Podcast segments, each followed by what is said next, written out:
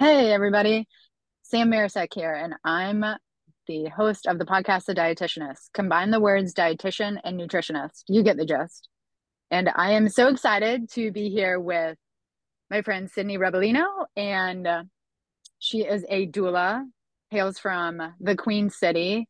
And this afternoon, we're going to be talking about what exactly a doula does and all of the benefits as well as how that ties into relationship with food and transitioning throughout pregnancy, birth, and that postpartum period. So I am going to let you, Sydney, introduce yourself and talk a little bit about the practice that you share.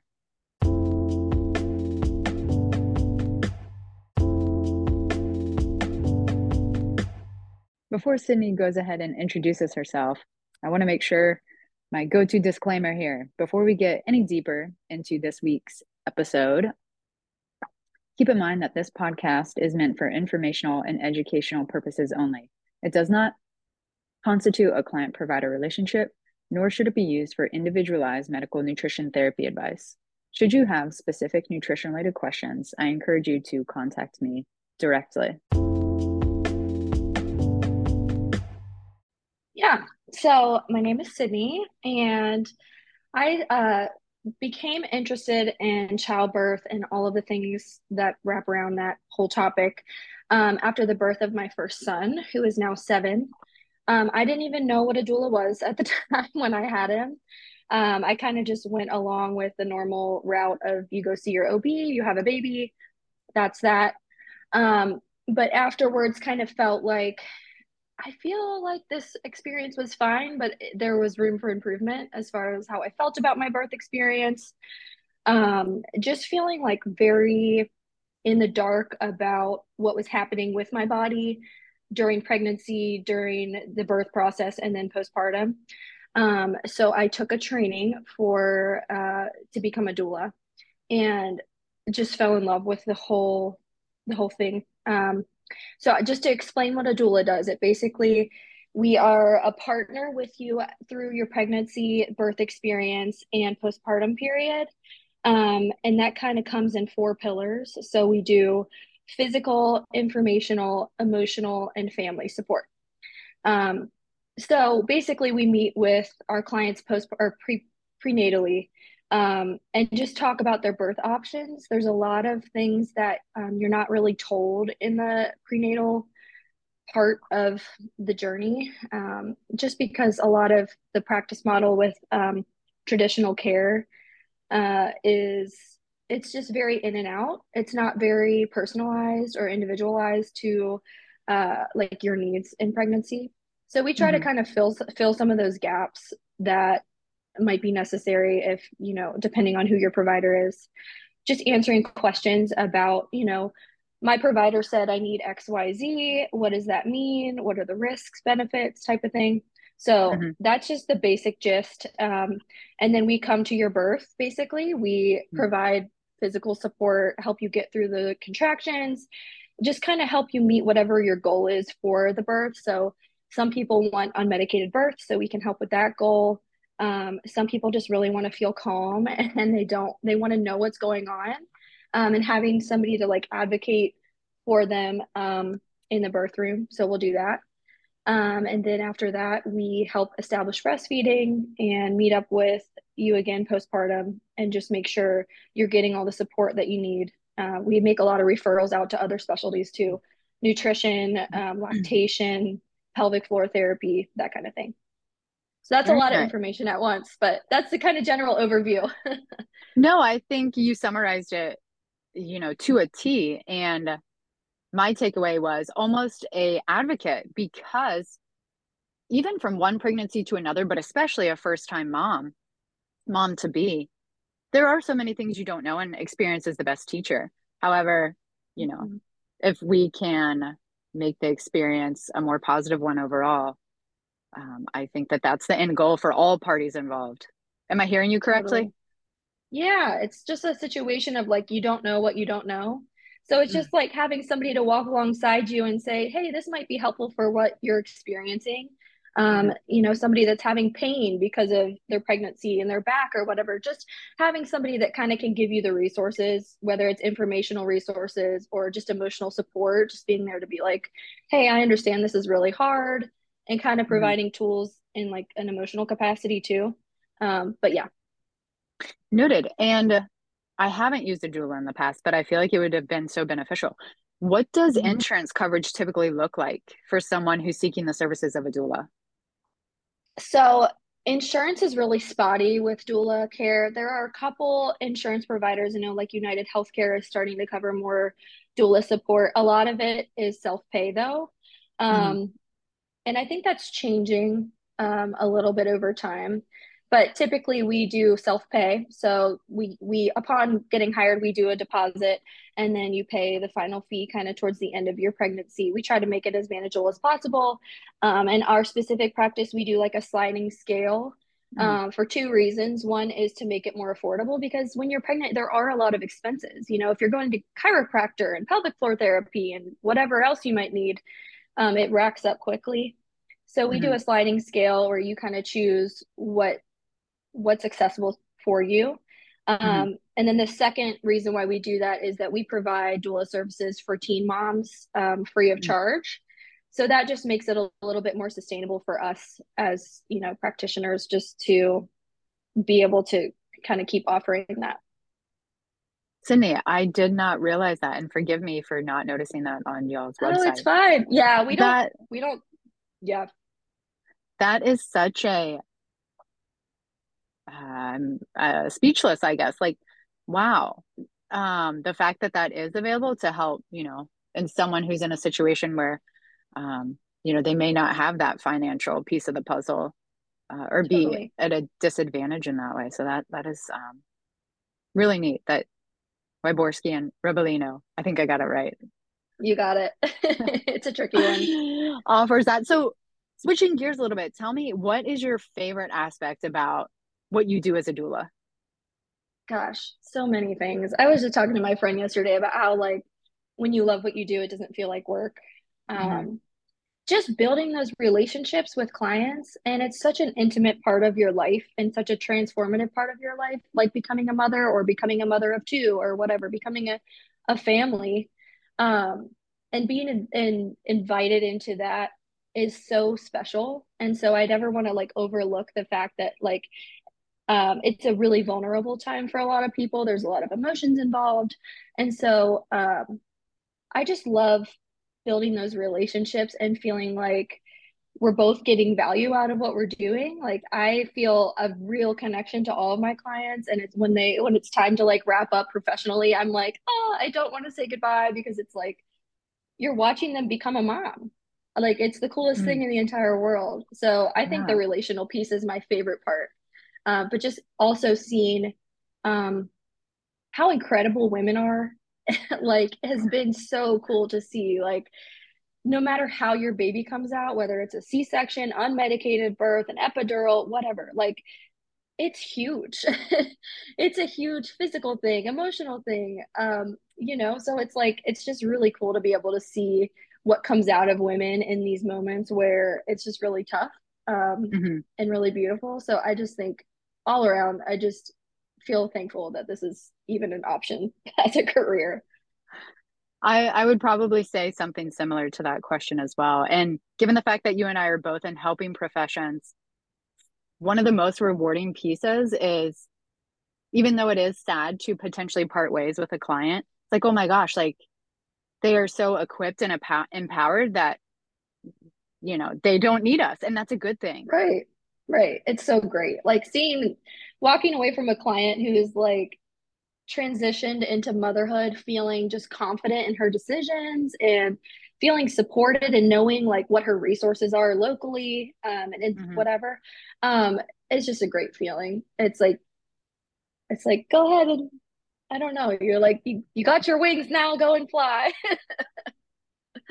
yes i'm laughing because i had said earlier in this episode how, oh my gosh, I would have needed a doula. So is it okay if I share just like a small, small oh, piece oh, yeah. of like one of so I love the I, details. Tell me everything. oh, well, I don't have a lot of details. But my husband's okay. active duty and I was about halfway through my Mm, first pregnancy when we moved. So it was entirely new practice, um, all new providers. And it just so happened on the day my water broke and I went to the hospital, the midwife who would be delivering for me, it was the first time I met her. And her mm. name was Karen. God love Karen. She walks in the room and she's like, Is there any, do you have a birth plan? I was like, No, I don't have a birth plan. She's like, What are your expectations? I was like, I don't know. I think this baby's just gonna, like, the baby's coming out. That's, and you're gonna help me get it out. And I was like, Karen, just promise me one thing. She's like, What's that? I was like, I want an epidural. No matter what, I want an epidural. So my water broke spontaneously, and my daughter was Mhm, born on her due date. But when I was admitted to the hospital, they're like, it, "This is standard standard of care. We're going to start you on some pitocin." mhm, But I didn't, you know, you don't know what you don't know. mhm, So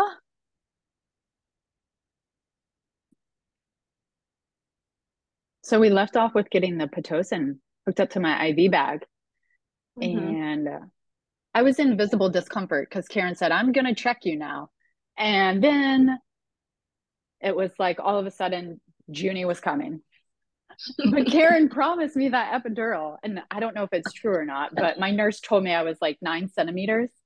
Mhm. And I Karen delivered. I still got that epidural, but I think I probably should have just pushed her out any any anyway. But I share that to say a doula would have been so helpful because I didn't know what to expect. So And I want to hear would have been something? Something so funny about that story is only 5% of babies come on their due date, for one, and only 8% of labors start with your water breaking. So, like, you had just like all the things happening that like aren't super typical and common, and then also not having your husband there. So, I mean, kudos to you for even advocating for the epidural because I'd be like, where am I? What day is it? Like, Oh, this is all so happening so fast. thankfully he was he was there for the actual birth, but like Oh, for okay, for good. part of like For the pregnancy. pregnancy, for Yeah, probably half the pregnancy he was gone. Um, but yeah, yeah. so I, I gosh, like I'm so grateful for the work that you and other doulas do. And I think that I heard you say nutrition referrals and that transitionary period from giving birth to postpartum. Maybe talk a little Mhm. bit about that and um, how that impacts your clients or how, how you've seen it impact clients. Just like the physical Yeah, changes, emotional changes, and maybe like body image, things like that. sure.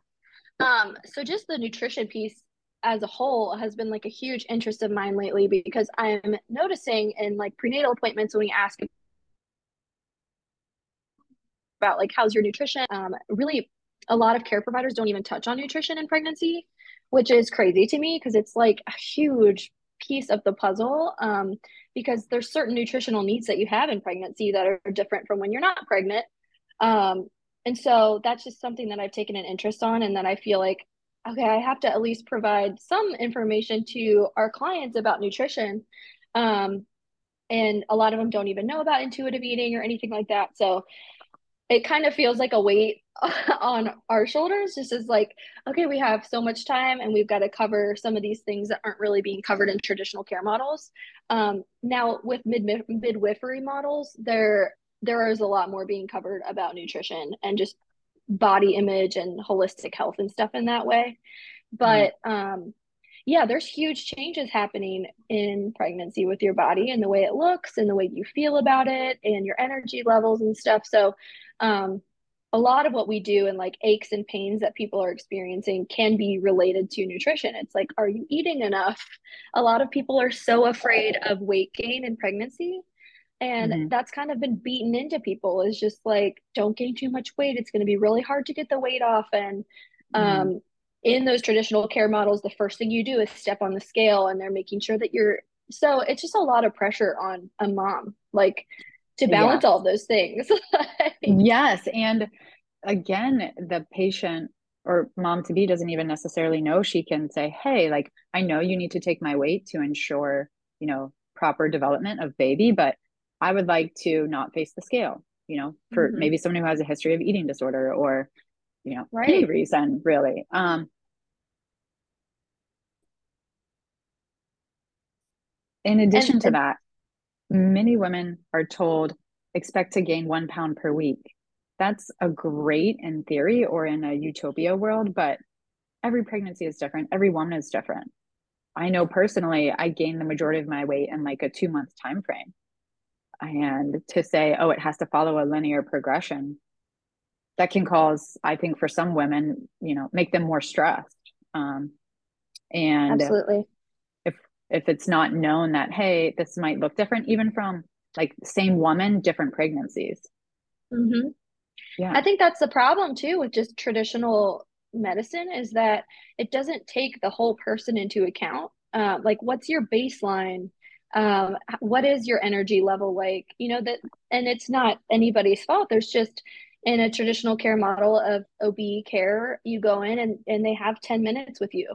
Um, mm-hmm. so they're not even really, they'll weigh you and say you've gained too much weight or not enough weight, but there's not a whole lot of emphasis on are you eating foods that make you feel good? Do you feel tired throughout the day? Are you nauseous? Here are some foods that can help with that.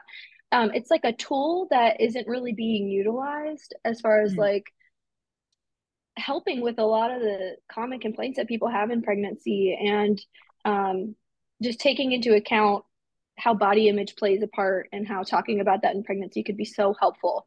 So that's something that we really try to focus on.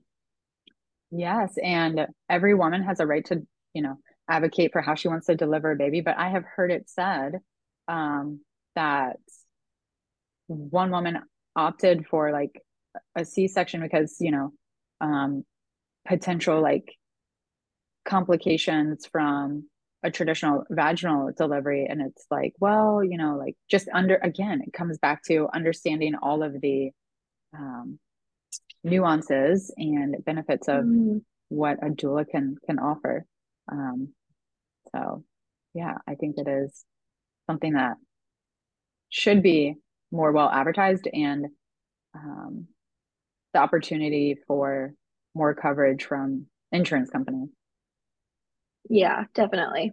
Yeah, and everything that a care provider says too is one thing that we tell our clients is like run it through the brain model. So it's benefits, risks, alternatives, what's your intuition telling you, and what happens if you do nothing.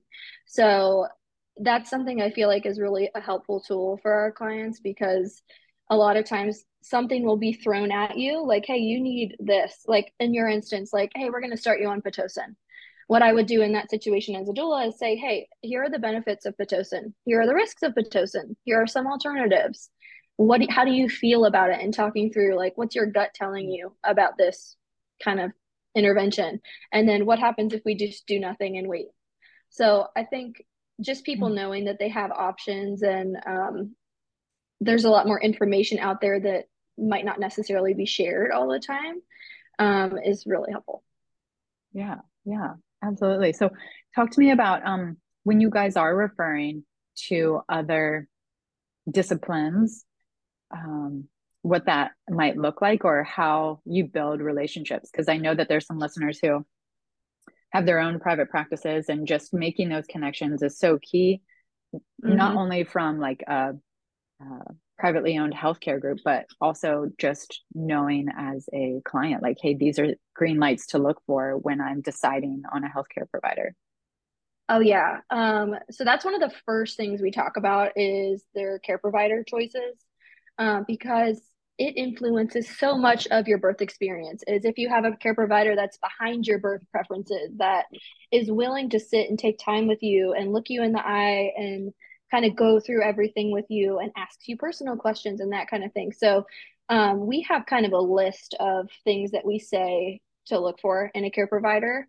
And we're also not shy about saying, hey, if you feel disrespected, if you feel um, uneasy when you leave your appointment, if you feel rushed, it's not ever too late to switch care providers.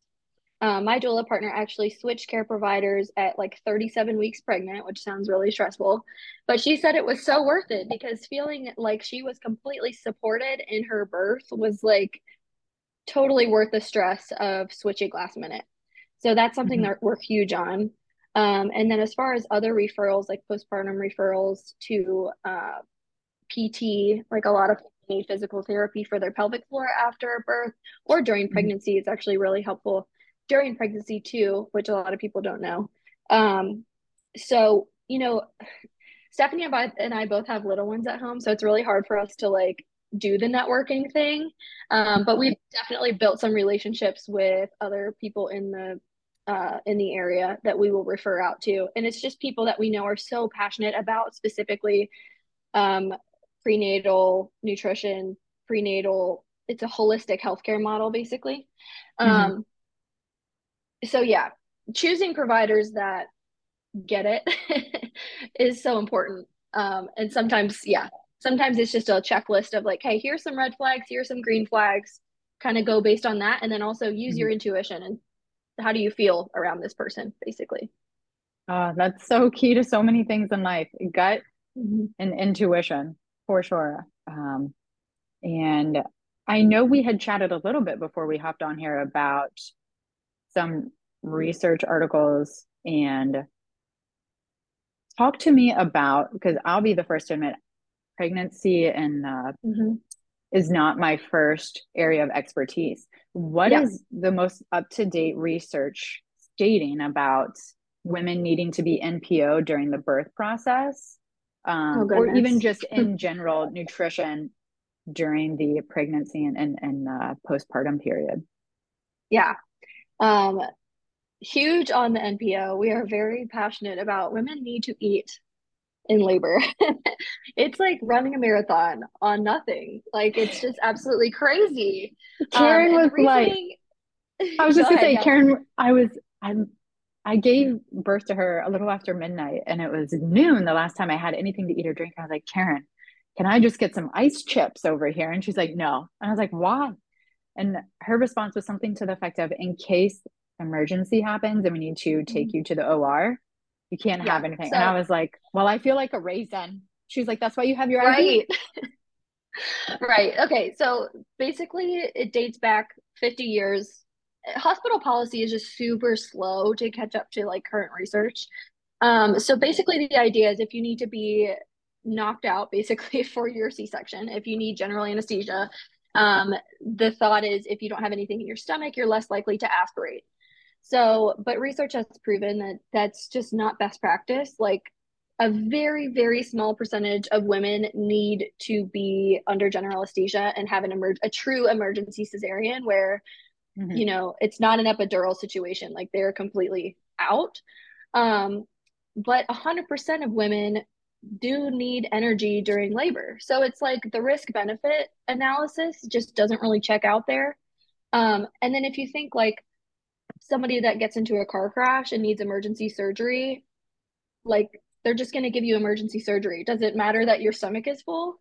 Um, and also, you can still aspirate on stomach fluid. So, all of it, that was just a big rambling of no, passion I, because I'm so passionate about that topic because it's like it's so difficult to go through such a grueling physical process without any energy. Um, uh, so yeah. Yes. No, I would agree. and that that's true. Yes, if someone would need to come in emergent taking a timeout. What do you need, Ben? My five year old needs me to get something off a shelf. What do you want, baby? Oh, okay. We'll scoot back. Okay. Is this one yours? All right. Double duty over here, zooming and momming. It's just mom working mom life. um, and I feel like it's definitely a knowledge gap of mine that, oh my gosh, to connect with you and be able to say, hey, I don't have the answer, but my friend Sydney does, I think is so paramount, mm-hmm. paramount. And um, acknowledging, you know, all that good stuff. Yeah, two good resources too on just all of those things. Um, specifically on um, nutrition is the real food for pregnancy by Lily Nichols. I don't know if you've heard of that. Um, yes, she, yes, yes, yes. Yeah, yeah. Have you read that? Um, I've read excerpts. It's on my very, very, very long list of books to read. Yeah. So hers is incredible because it's It's for one, you would think like a nutrition book for pregnancy would just be like kind of a snooze fest, but it's so good the way she writes um that like you actually really enjoy it. She's just like really good at presenting a lot of information in like a really interesting way. And it's so well researched. Like it's almost like a textbook. She's like citing all these studies and she's always posting on her Instagram like updated studies and things. So that's a huge one um, that we okay. always recommend for our clients. And it's really like the guidance in that book is good for anybody. Um, with factoring in the intuitive eating part of this, though, if you are um, new to intuitive eating, reading that book could be kind of overwhelming because it's like a lot of just nutrition information thrown at you. If you've mm-hmm. been doing it for a while and you're kind of at that gentle nutrition part of intuitive eating, then it's great because it gives you a lot of recommendations. But um, I always just like to tell clients, like, think of them as things that you could add into your diet, not to like scare you and make you feel like I have to restrict and all this stuff, but um, just things that you can add into your diet that are super nutrient dense um, is a good way to look at it, I think. Yeah. Awesome. So Lily Nichols, and uh, yep. I think you said you had another another go to. Yes. So another go-to just for information in general, like they have a whole research article on um, the whole NPO policy is evidencebasedbirth.com. Okay. So it's Rebecca Dekker. She is a uh, nurse with her PhD, and she takes all of these meta-analysis and studies and research, and she makes it like palatable for people that don't read research articles like me. Um, and they have like super convenient one page printouts um, that have been super helpful for all of our clients. And we're always referring to that website like, hey, if you want to know about why they don't let you eat in labor, here's a research article about, you know, the evidence behind that. And one more time for listeners, you said evidence evidence-based-birth.com. Evidence-based-birth.com. All right, I'll include that yeah. in the show notes too. What other good to know information about doulas, pregnancy, resources um, that maybe you hadn't mentioned, if anything, or last comments, takeaways? Yeah, so I would say again, going back to provider choice is huge. Um, finding a provider that I think listening to their language is super important. Like, we don't allow you to do this, or we are going to do this type of language isn't really what you're looking for. um, you want to have a provider that wants to have a conversation with you. That's like, hey, this is what we recommend as you know people that have been doing this forever, and we have you know we've gotten fancy degrees for this. But mm-hmm. keeping it open to a conversation versus saying we are going to do this when you're we are going to induce you at 39 weeks or we are not going to allow you to eat um, I think is really key. So like tuning into how your provider's talking to you and the language that, that they're using um, can totally transform your birth experience. Um, just the, those differences that might seem subtle, but they're actually huge when it comes to like actually being in the birth room. Yeah, absolutely. So Sid, tell us how we can contact you if someone's listening and they're like, hey, I have a friend who would be interested in this, or hey, I'm yeah. pregnant or I'm thinking about becoming pregnant, how they could mm-hmm. reach you to find out more about your doula practice that you share with Stephanie. Yeah, so best way would probably be on Instagram. So we are at Wyborski Rebellino Doula. That is a mouthful, so maybe I'll just have you put it in the show notes for the listeners. Um, and we're local to Cincinnati, but we're working on adding like a um, a service to our website that's like virtual consult consulting basically so sort of mm-hmm. like a prenatal appointment like we would do with our local moms but just giving a lot of information talking through provider options explaining procedures to people whatever it is that you need. Um, so that's something that we're working on adding as well as a service so that we can help moms that are further away. Very nice. It's snack time over here. Mm, nice. I don't know what she got a hold of.